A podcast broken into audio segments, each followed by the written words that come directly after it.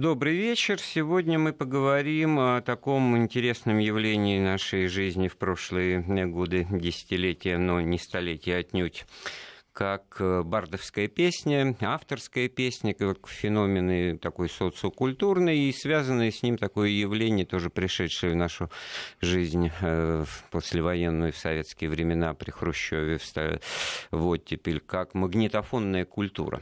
У нас в гостях доктор филологических наук, профессор Николай Богомолов. Николай Алексеевич, приветствую вас. Добрый день. Я напомню наши контактные адреса и телефоны 232 15 59, код 495, это телефон прямого эфира.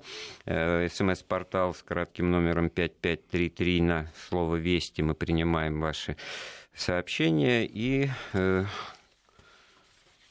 также WhatsApp 8 903 170 63 63. Ну что ж, действительно, пожалуй, все я и сказал, что пошли дальше проводить вечер.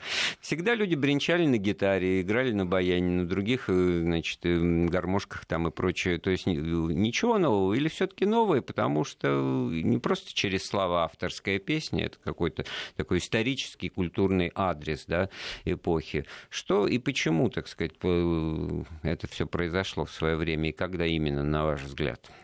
Ну, я думаю, что вообще такое начало социокультурного явления, которое мы можем назвать бардовской песней или авторской самодеятельной песней, иногда это через дефис или через косую черту пишется, относится к началу 50-х годов, и более или менее понятно почему. Потому что сталинская культура была направлена на то, чтобы как можно больше унифицировать все, в том числе и песню. Песня ведь обладает могучим воздействием, песне можно многое сделать.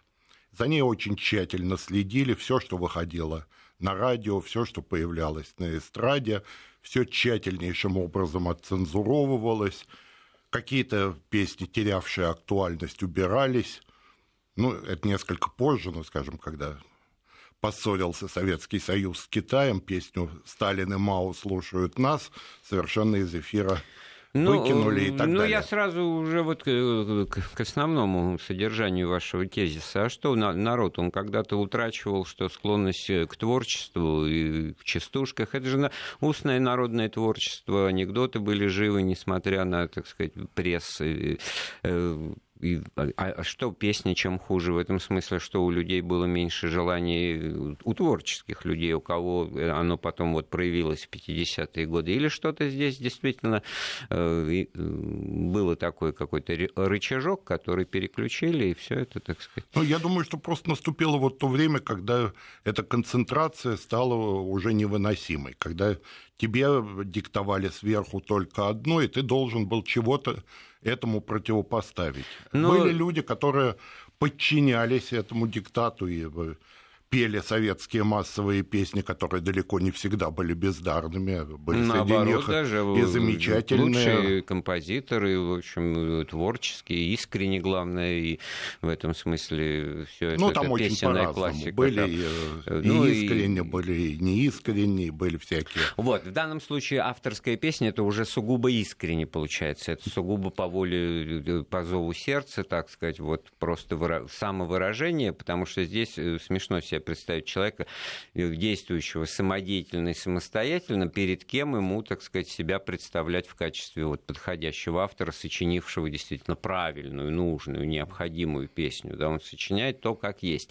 И в этом, э, ну, как думает и что ему интересно. И в этом смысле, насколько, получается, это все завязано на то, что я уже объявил, объяснил, как магнитофонная культура. Одно дело, когда ты вот в своем, так сказать, кругу общения что-то, так сказать, это заведомо заведомо э, живет э, там, в узком пространстве, да, а наличие магнитофона, записи, оно действительно веерно славу и известности того, что этого, того, что заслуживает этого, распространяет. Ну и вот назовем самые яркие времена, имена Галича, Гуджавы, Высоцкий. Было понятно, что по радио, по телевидению их не, не показывали, в общем-то, Высоцкого при жизни ни разу.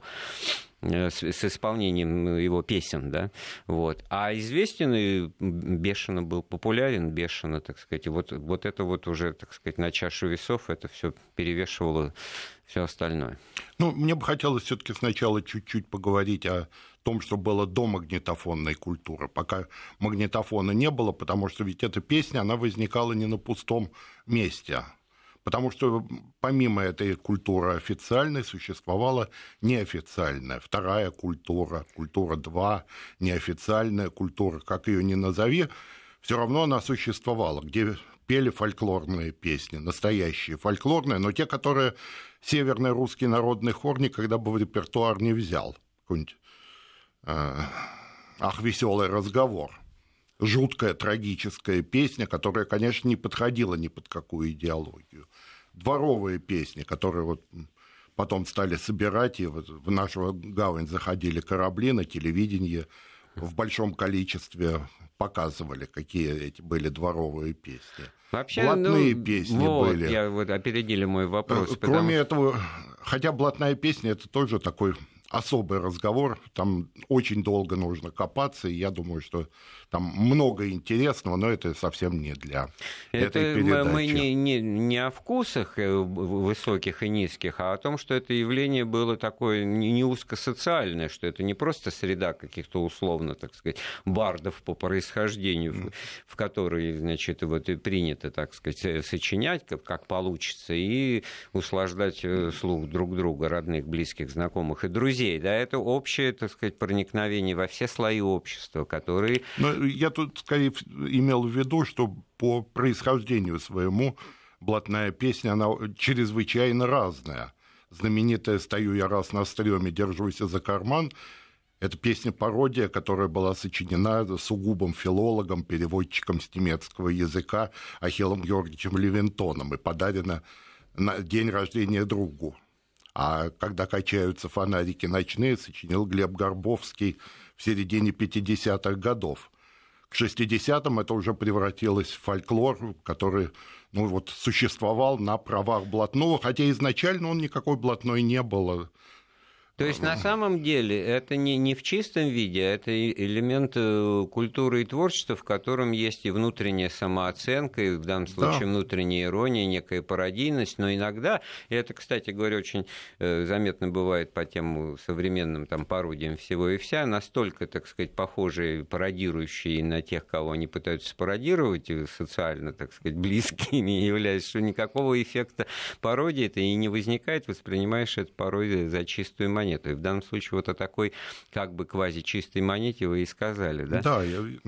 Поэтому, говоря блатная песня, тут мы должны какую-то делать э, Вот у нас э, первым откликнулись, э, откликнулся слушатель из Московской области и назвал имя, которое я, признаться, вот как бы не имел в виду в этом разговоре. Талькова, жаль, был яркий антисистемный Барт. Игорь Тальков. Но он не был Бартом. Вот, я поэтому... Вот, С моей а, точки а тогда зрения. давайте все-таки критерий, о, о ком мы будем говорить, как о бардах, а кто, не, кто барды, кто не барды. Ну, опять же, здесь Тальков нужен все-таки а какой-то а исторический критерий. Потому что если мы будем просто так вот представлять себе то, что делалось 30 лет, 30 лет это исторически ничтожное время, а для одного человека. Николай Алексеевич, время я большое. вот имел счастье слушать э, Владимира Высоцкого на нескольких его таких вот выступлениях, полулегальных, полуофициальных, и так или иначе, в каждом из них он говорил вот такую вещь. знаете, вот кроме всего прочего, кроме напряженной работы в театре, интересной работы в кино, я, я вы знаете, так вот э, на досуге, ну, пишу, вот хочется вот выразить для друзей. Для, ну, ну, это что было, так сказать, фига в кармане, значит? Ну, это, это игра была типичная. Игра, да? Вот, как потому что на самом деле... Ну, говорит, да, ну, сочинил я какую-то ерунду. Повестушку, да, да. Как, так сказать, так, для, для своих своих. Да, думаю, что это чистая Нет, была все игра. Все-таки, наверное, вот мы, если мы стали искать определение барду, то есть это, это некое хобби, это некое творческое самовыражение на фоне других, так сказать, своих работ, там, деятельности и так далее. И получается, что это то, что для души, ну, для души это э, лучше все выходит в конечном счете, но все-таки это элемент такой необязательности, в которой вот отсюда и особенность жанра. Да, в общем, начиналось это, конечно, как откровенно непрофессионально, по разным причинам. Студентам хотелось про себя петь. Вот как мы живем, как мы ездим на биостанцию в Звенигороде или как ходим в поход. А э, какое-нибудь знаменитое трио, ну, знаменитое оно потом стало, долгое время их не знал вообще никто. Кристи Шрайбер и Охременко, которые сочинили «Я был батальонный разведчик», о графе Толстом мужике непростом и несколько других замечательных песен, они искали какого-то самовыражения в этой песне. Отчасти это получалось, отчасти не получалось. Но все это было характерно, для всего этого было характерно то, что они не могли выйти в сферу официальной вот, культуры. Да. Они существовали там внутри обкатывались, э, становились фольклором. А когда на это начинает... Очень важное обстоятельство. А мы и не стремимся. Мы вот, я не знаю, бегаем на лыжах для себя, так сказать, а не ради того, чтобы нас заметили, отправили на, на чемпионат мира по биатлону, к которому у нас дела плохи идут. Так, попутное замечание, глядя на экран телевизора. Но, тем не менее, они, те же Кристи Шрайбер и Охременко, они явно держали в подтексте, есть рассказ Охременко про то, как ему завидовал автор Соловьев. Он говорил, Сталин плакал, слушая Соловьи, а я вам завидую. И это вот то, что у него сохранялось очень надолго, и Рассказывал То есть он это, это заведомо какое-то параллельное пространство, андеграунд, э, какой-то зазеркалье, если угодно, так сказать, творческое, музыкальное. Нам уже по WhatsApp язвительный вопрос задают, так где же придумали музыку? Да, я, это к тому, что, кстати говоря, вот музыка в этом, пес... в этом музыкальном творчестве бардовском-то далеко не на первом месте стоит. Вот, да, и конечно, всем было понятно, что там тексты, тексты содержания. В основе да? лежат стихи или, если угодно, тексты. Иногда это высокие стихи, иногда это служебные тексты, которые имеют, тем не менее, в себе какое-то зернышко, которое можно обыгрывать и которое интересно, и на него реагирует человек, который слушает. И если он слушает, ну, просто вот как член компании, подпеть может в какой-то момент. Ранние записи Акуджавы, там ему постоянно подпевают, не говоря уж о том, что там слышен звон рюмок или стаканов, но еще просто включаются какие-то люди, которые вторят э, автору. Или э, когда он просто поет один для себя, для других, э, постепенно вот из этого начинает вырисовываться песня уже как феномен, имеющий какое-то отношение к искусству. Вот по раннему детству я своему помню, что ну, это было в порядке вещей, когда собиралось какое-то застолье более-менее крупное и по достойному поводу, так сказать, э, то заканчивалось оно на определенном месте, оно выливалось вот в такие вот застольные песни под э, звон бокалов, в которых надо было и нормально люди, значит, знание слов слов песни «Катюши» демонстрировали не на два первых, так сказать, не на две строки, а на четыре куплета с припевами, да, вот, и, и поэтому, значит, это вот тоже где-то вот тогда же вот эта параллельная культура авторской песни-то и, и, и рождается, а сейчас я никого не хочу обидеть, может быть, нам ответить, что и мы и сейчас это так вот и поем, но все-таки эта культура вот в городской среде, наверное, так сказать, вот э, утрачивается. Ну, мне трудно об этом судить, я уже... Ну, я к тому, что, может быть, вот она как раз вот в качестве замещения вот этой вот э, классики, э, фольклорно-народной, которая, в общем-то, ну, ну, процежена, как вы сказали, там уже была цензурирована, возможно. При этом это были все-таки с точки зрения, так сказать, основ музыкальной культуры там и прочие вещи, так сказать, профессионально сделанные, так сказать, творческими людьми. А вот как раз бардовская песня, она для себя таких вот э, задач-то и не ставит. Как-то там два-три аккорда, и это исполнение, это, в общем-то, так сказать, все компенсируется искренностью и, и желанием спеть. Да? Вот на этом, наверное, тоже многое было. Ну, там основано. очень по-разному. Есть люди, которые блестяще владеют гитарой, Сергей Никитин или Александр Дольский, которые фактически профессиональные гитаристы могут сделать все, что угодно. Но дело не в этом. Суть вот этой песни составляет интонирование стихов. Доминирует стихотворение или текст, э, будем так более осторожно говорить, который человек стремится представить в наиболее выгодном свете. Для профессионального композитора эта задача неинтересная. Профессиональный композитор решает свои собственные задачи, а текст для него что-то подспудное. Вот он украшает его музыку и особым образом препарируется, фиоритуры, колоратурная сопрано и так далее. В авторской песне это все уходит, все доверяется одному человеку ну, как правило, одному вот человеку. И, и поэтому, значит, с появлением магнитофонов, которые действительно очень интересная тоже тема, она не просто особняком, она здесь незримо присутствует, да, вот с появлением возможности записывать э, себя достойные образцы уже проходит такую проверку, так сказать, э, слушательским вниманием, распространяются, размножаются. Это уже, так сказать, рубеж 50-х, 60-х годов, когда и в продаже они появляются, и качество их невысоко, но как раз вот все, что вы говорите об основах авторского такого самоде полу, полупрофессионального исполнения или отчаянно, откровенно любительского, это все нормально с точки зрения там, э, технических требований к звукозаписи. Это я просто предваряю очередной, э, очередное сообщение. Да, я больше не столько бардами интересуюсь, кроме Высоцкого, а русским роком.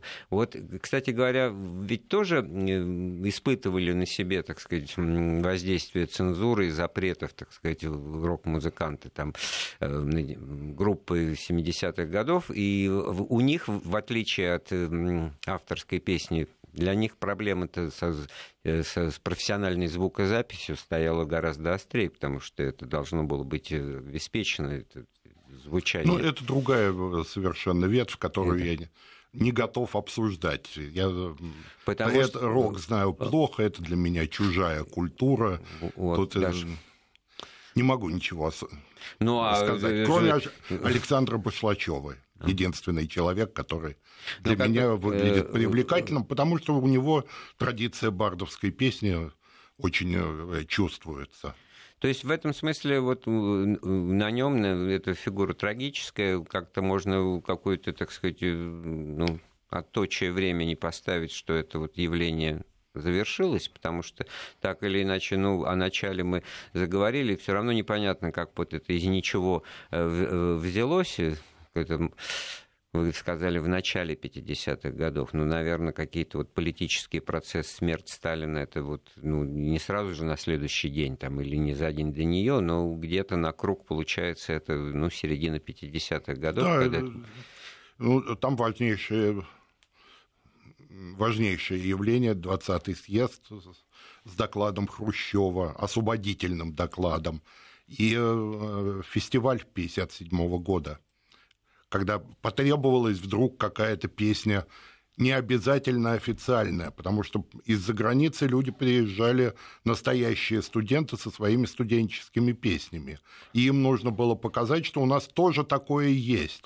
Так хорошо. А я Висборн и Якушева как раз на этой волне э, прошли первые их песни. Угу. Это песня 1957 году получили такое распространение. Помогло вот это то, что нам надо что-то, так сказать, ответить иностранным гостям, показать, что мы тут да, не Их еще на радио не выпускали, но вот где-то там на на площадках они вполне Хорошо, а тут все более-менее понятно с тем, почему это у нас возникло, а, честно говоря, даже особенно не задумывался так, немного лукаве, скажу я, так сказать, а было ли что-то подобное в других странах, в других культурах тогда же? Оказывается, вы говорите, было, где, в каких именно, так сказать? Ну, ну во-первых, Или это общее колоссальная традиция французской песни. А, кстати, еще одно явление, которое явно оказало свое влияние, это Но ну, мы же не просто о, о песнях 50, или о музыке, как в 56 году. А именно вот такое авторское, любительское, значит, э, ну, камерный, как бы для начала, так Просто сказать. французы да. это, раньше прошли этот путь от песни самодеятельной, от песни там в кабачке где-нибудь не очень поставленным хриплым голосом, какой-нибудь Арестит Брюан в 1870-е годы, до замечательного искусства, до Жоржа Брассенса, до Жака Бреля. А, они это прошли раньше, поэтому естественно, что ориентировались наши и на них. На Ив Монтана в первую очередь, он в 56-57 годах постоянно приезжал в Советский Союз. И песня-то, и... кстати говоря, была сочинена и появилась у нас, и, кстати, совершенно в легальном пространстве. Там были слова, я там припадаю ухом, значит, э, к приемнику транзистору, голос в Монтана да. звучит там, я передаю, значит, Но он, он стал рифмы, врагом да? Советского Союза позже. Ну, это, да, после 68 -го года, да. В 57-м, в 56-м, 57-м это показывалось по телевизору, я, ну, совсем был мальчишкой, но так слабо помню, как бабушка вспоминала то, что она в гимназии учила. По-французски какие-то э, обрывки этих слов переводила. А вам не кажется все-таки, что вот э, момент того, что это все существовало в каком-то таком, значит, параллельном пространстве и, ну, как бы не замечалось, и легко это было делать, не замечать, потому что вот эта вот авторская бардовская песня, она подчеркнута, так сказать, полупрофессионально. Это как бы вот, значит, черновик, вот корявой рукой написано, почерк не тот, и поэтому вы этот, э, эти тексты мы, так сказать, не, не ретранслируем. Потому что масса прекрасных песен, вот, вот мы сейчас вспомнили общими усилиями песню про Ив Монтана, а, какие песни Марк Бернес тогда пел, а, тоже вот очень живые там про Нормандию Неман, я с французом дружил, не забыть этих встреч, там мы летали в небе одном. Это просто тоже баллады, песни, баллады по содержанию абсолютно, так сказать, ложащиеся в понимание авторской бардовской песни, потому что они от первого лица, они предполагают доверительность, вот такие интонации, которые вот как раз погружают в это такое узкое пространство бардовской песни, но при этом это была вот песня вполне, так сказать, концертного репертуара, хотя уж ее, кроме кроме Бернеста, наверное, так хорошо никто бы и не спел. Ну, понимаете, тут дело еще в том, что э, очень часто это кажущееся явление, что вот они там не умеют. А Куджаву взялись переделывать профессиональные композиторы. И получился полный провал, потому что его интонацию оказалось невозможно передать э, даже не передать, а заменить другой невозможно. Она настолько э, четко подходила к его собственным текстам, что иначе просто представить себе было нельзя. А вот э, Высоцкого песни, э, взятые в аранжировку там Граняном, да, они вот как-то, в общем-то, ну, новое дыхание какое-то Э, Только получали. если сам Высоцкий пел. Да, при этом если оставался Высоцкий, но это же тоже не, не в основе своей его песни. И, ну, благо там появлялись пластинки, несколько пластинок вышло все таки в 70-е годы, которые были вот на стыке, получается, да.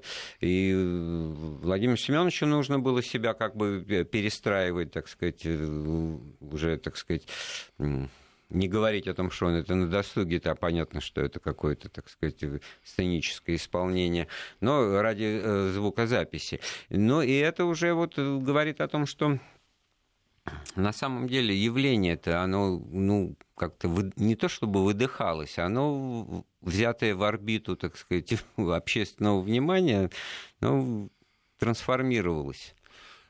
Ну, опять же, давайте по истории пойдем. Для того, чтобы это вообще могло привлечь к себе какое-то внимание, нужно, чтобы появились настоящие песни, которые интересны не 3, 50, 20, 50 человекам, а интересны большой аудитории. Собственно говоря, с приходом Акуджавы в 57 56 57 годах это все и началось. Плюс на это наложился магнитофон, который вы вспомнили, то есть появилась ну, который возможность... я не мог не вспомнить. Да. да, появилась возможность распространять, транслировать эти песни не подве... без всякой цензуры. Вот э, захотела Куджава и спела Ваньку Морозова, которую потом э, долгое-долгое время не могли опубликовать ни текст, ни по радио э, его запустить. Ну, были там причины. Вот при тече нынешних телевизионных видеоклипов, так, зримая песня, да, было такое явление в те, на театре советском, в театре, я несколько постановок в разных театрах видел, и Товстоногова в Ленинграде, в Большом Младшего. драматическом. Младшего Товстоногова. Да? Ленкоме. З... А, да, вот «Зримая песня». Да, З... я, я тоже «Зримая видел. песня». Очень интересное явление, сейчас э, абсолютно невостребованное по понятным причинам. И вот там-то вот я вот э, за что ж вы Сеньку Морозову, она-то по проволоке ходила, вот это я э, там, юношескими глазами своими первый раз увидел, как бы уже ретранслированное, да, вот первоисточник утрачивая.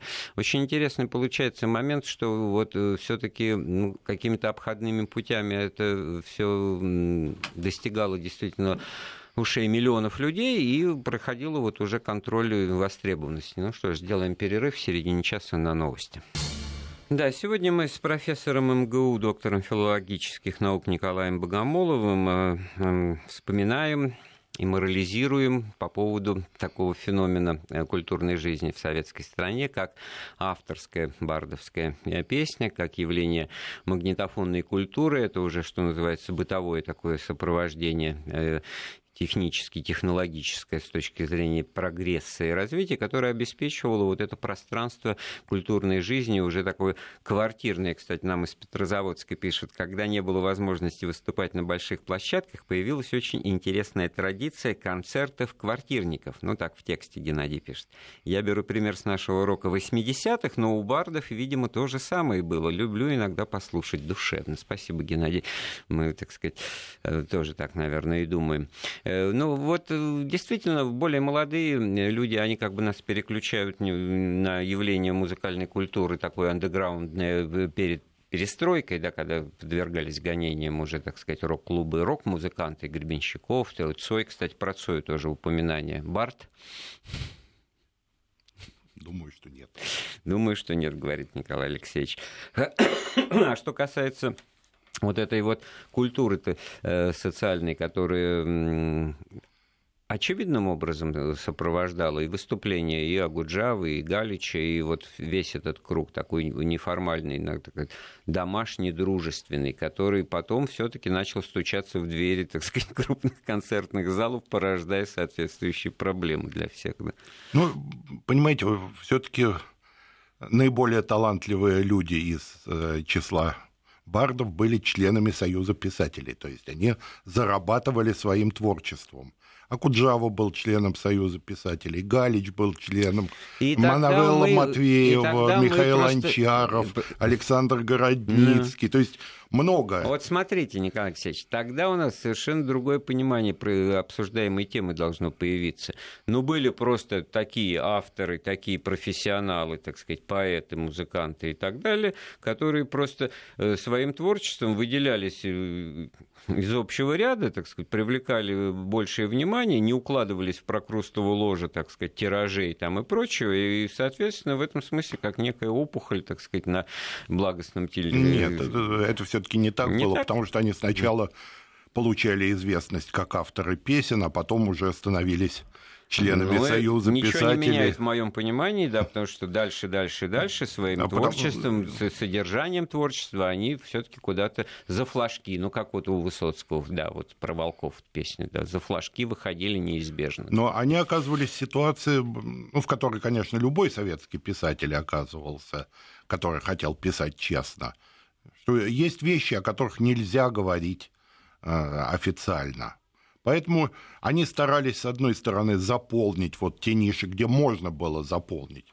Ну, давайте не будем брать самые такие яркие примеры. Возьмем, скажем, Юрия Висбора. Вот он пришел в журнал «Кругозор» и сказал, а давайте я вам буду писать песни-репортажи. Поеду на плато Росфумчор и напишу про эту песню. Или там э, с траулером Кострома уйду в море и буду писать про моряков, про... Ну, феноменальный, как это сейчас бы сказали, креатив То есть это вот за это вот ну, этого ждет вот ны, нынешнее поколение. Неожиданное вот сочетание формы и содержания, а действительно на советском радио, ну, наиболее, так сказать, передовых молодежных программах вдруг репортаж э, стихотворения, репортаж песня, так сказать. Это все вот не просто романтика, так сказать, э, творчеству Юрия Висбора свойственное, такое, так сказать, грустное, такое лирическое, ни на что большое, в общем-то, не претендующее. Однако же, так сказать, там социальное, все проникнуто социальным запросом. И вот это, мне кажется, главное содержание эпохи оттепели, в которой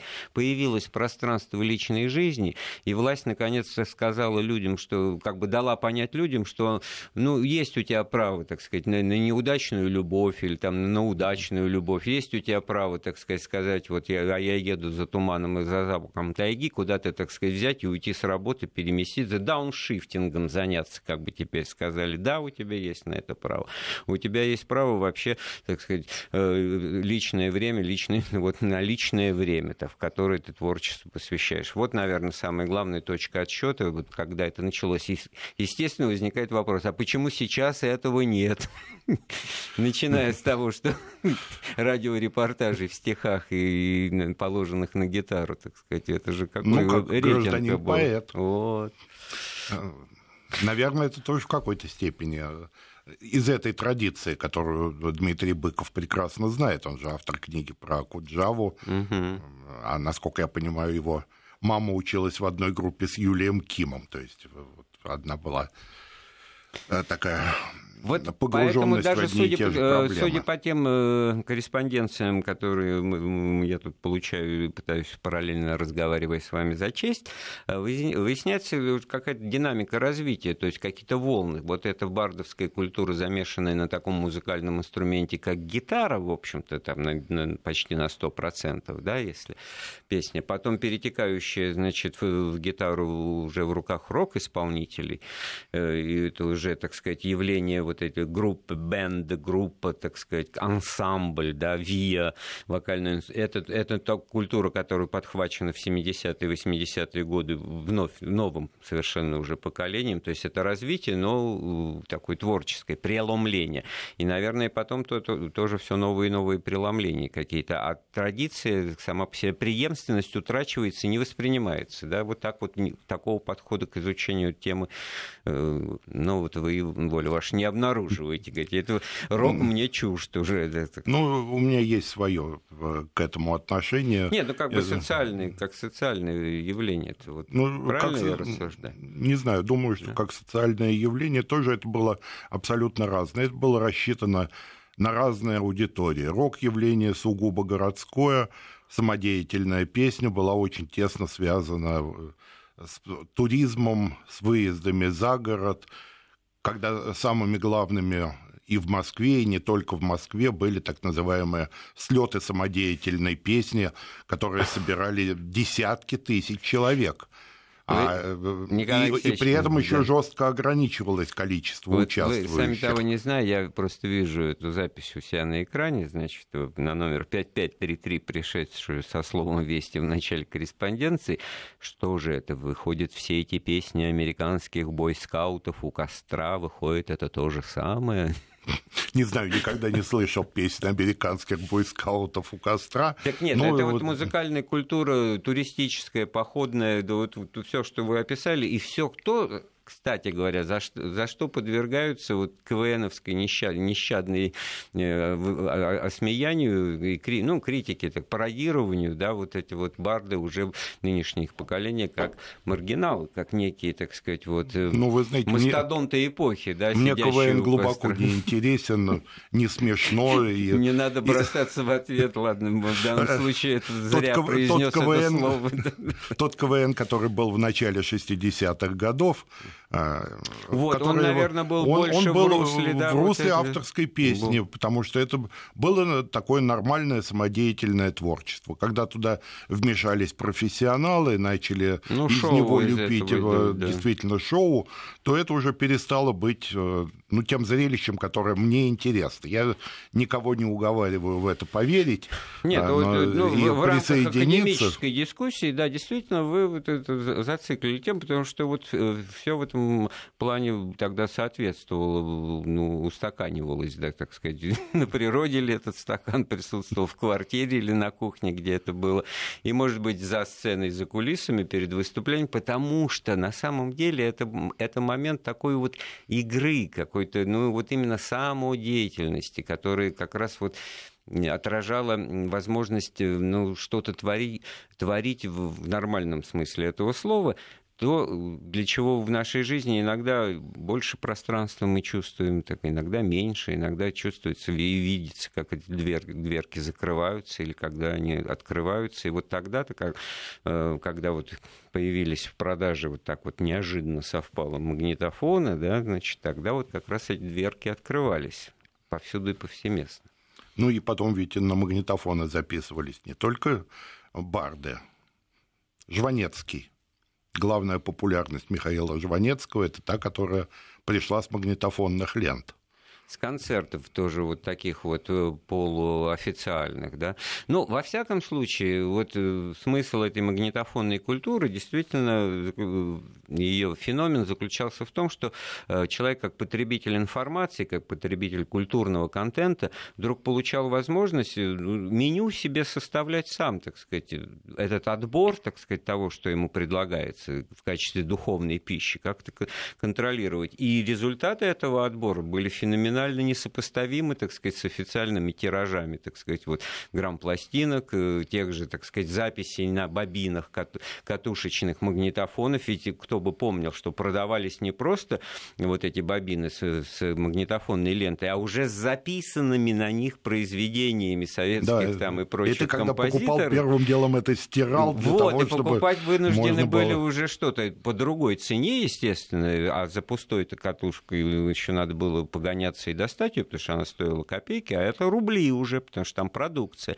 Но про этим пренебрегали и, в общем-то, конечно, вот стирали, записывая э, того же Высоцкого, того же Жванецкого. И в этом смысле, еще раз возвращаясь к Владимиру Семеновичу Высоцкому, да, вот просто они же сами поражались, я помню, так сказать, в одном из выступлений, вот, что они там на КАМАЗ приехали, строился этот набережные Челны, и всех окон общежитий стояли на подоконниках, значит, магнитофоны, и оттуда, значит, Высоцкий.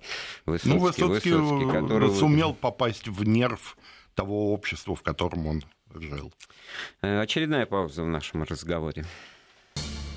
У нас в гостях сегодня профессор МГУ, доктор филологических наук Николай Богомолов. И с Николаем Алексеевичем мы говорим о феномене бардовской песни, авторской песни, культуры, вот музыкальной, э, такой магнитофонной, как социокультурного явления в нашей жизни.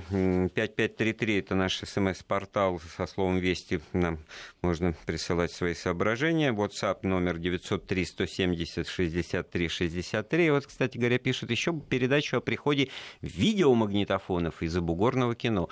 Уверяю вас, в планах есть и, так, есть и такое. А что касается вот магнитофонов, вот, Николай Алексеевич, а когда у вас появился первый, вы помните его, так сказать, как выглядел и ну, у меня появился довольно поздно, поэтому такой уже был вполне компактный. Да. Ну, не то, ну, чтобы а переносной. Ну, а в детстве вы же, так сказать, в доме выросли, так сказать. Ну, ну вот пришли... первый магнитофон у меня появился в 20 лет. Mm. Нет, то это есть, именно у детстве... вас. Я-то помню. Ну, а я вообще прожил ну, все вот детство. В нашем, в нашем доме. А, вот даже как интересно.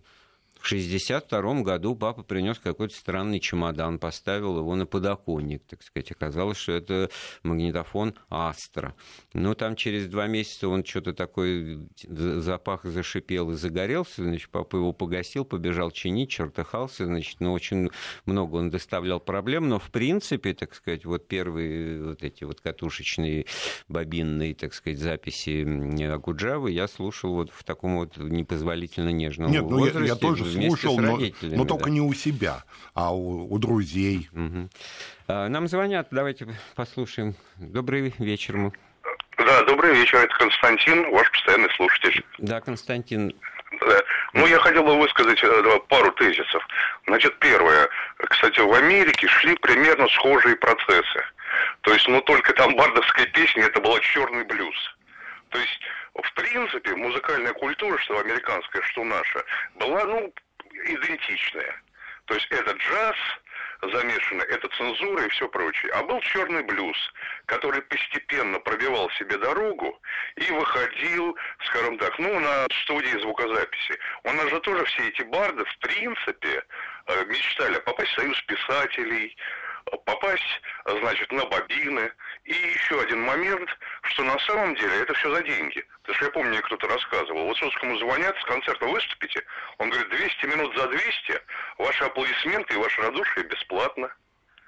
Ну, понятно, Константин, спасибо. Мы сейчас переадресуем ваш вопрос к Николаю Алексеевичу, в основном по части того, что там в Америке это было. Ну, в принципе, это понятно, вы говорили о том, правда, на примере Франции, да? Ну, во Франции, в Америке, я думаю, что тут скорее надо не о черном блюзе говорить, а о песне протеста.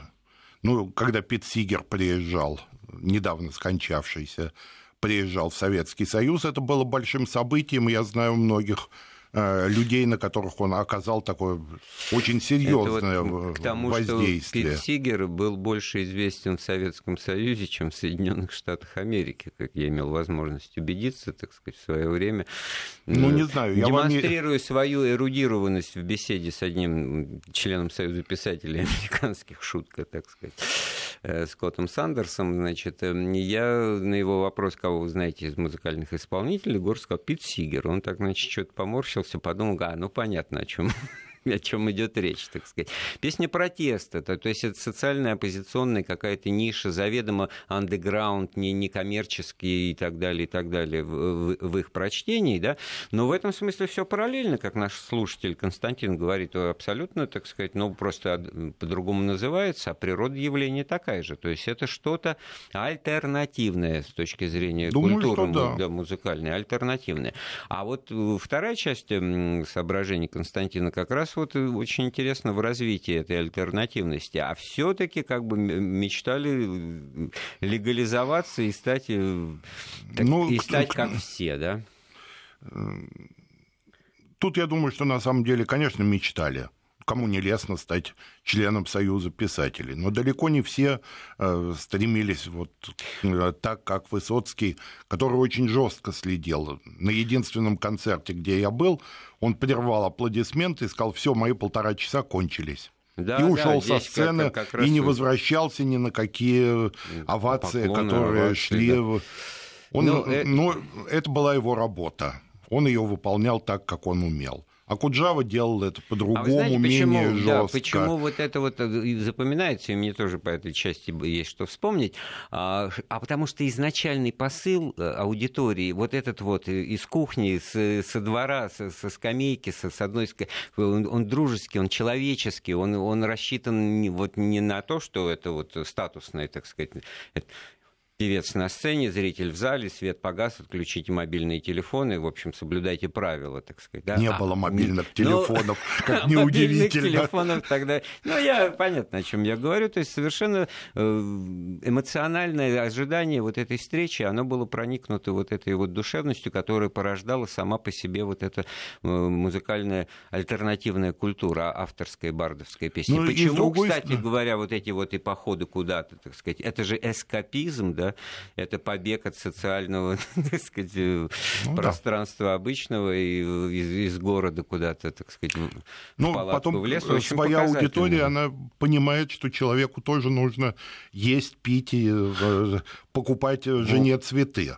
А. Поэтому на квартирных концертах собирали деньги. Я это прекрасно помню, когда приходил не кто-то из своей компании, а приходил, ну, я не знаю, Виктор Луферов или э, Владимир Бережков. Сергей Чесноков. Вот там примерно по 3-5 по 5 рублей собирали для того, чтобы после концерта он получил определенную сумму. И вот. это было абсолютно в порядке вещей. Это был, так сказать, договор между вот. нами и им. И это не значило, что он был готов вот любого, кто не заплатил или заплатил рубль 20 вместо трех. Это вот э, такая, такая особенность вот э, житейской культуры той же американской э, в качестве подарка на день рождения, ну, по, по каким-то, так сказать, связям телефоном, ну, какую-нибудь знаменитость ну, прошлых лет. Ну, какой-нибудь актер актерочек, который когда-то там Человек-паука сыграл, значит, его помнит из детства, он теперь старенький, и он за деньги может в гости прийти, что-то такое посидеть в качестве гостя, но ему надо заплатить. И он платит тот, кто его пригласил в качестве подарка тому, у кого день рождения. И это, в общем-то, ну, достаточно как-то цинично и, и, и некрасиво. А вот то, почему я об этом вспомнил, вот, э, вот в, в том, что вы рассказали, ну, вроде нормально. Это же, так сказать, э, ну, человек, человек работает. Да?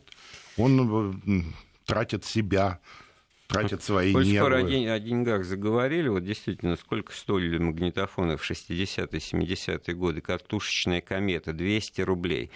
Пара средних зарплат того времени. В 70-х годах стал популярен магнитофон «Маяк» 203-220 рублей, уже доступнее было, так сказать, и зарплаты выросли современный, трехскоростной. В 69-м выпустили даже уже и первый кассетный магнитофон «Десна», по той же цене 220 рублей, качество звука невысокое, особой популярностью не пользовался, в отличие от электроники или весны.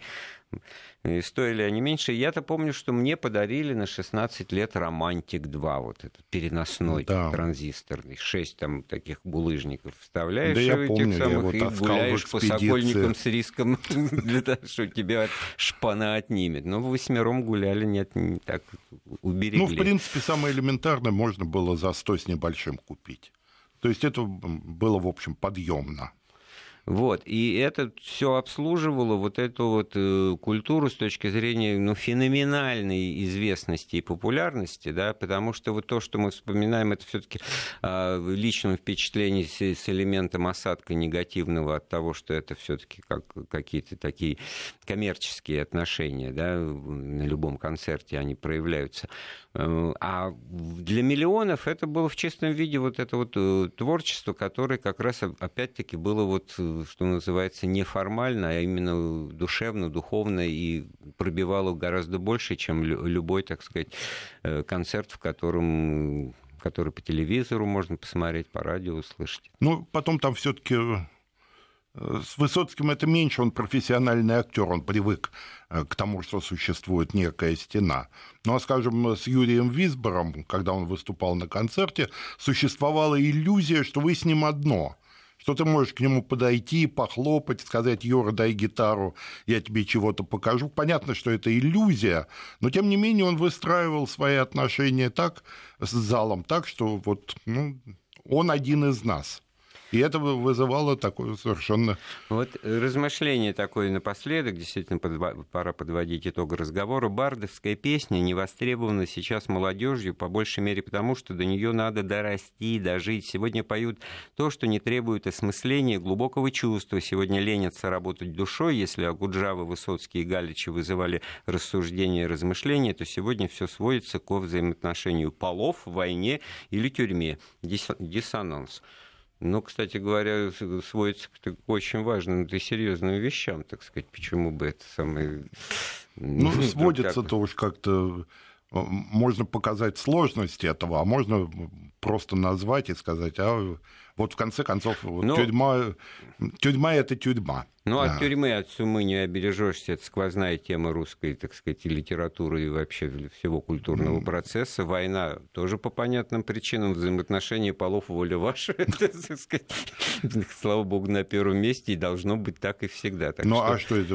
Нет в авторской песне? Да вот, я к тому же, вот я о том же и говорю. Просто для того, чтобы ее понять, для того, чтобы ее освоить, нужно довольно много всяческих усилий. Усилий. Спасибо. У нас в гостях был профессор Николай Богомолов. Эфир программы подготовил Андрей Светенко. Всего доброго. Слушайте Вести ФМ.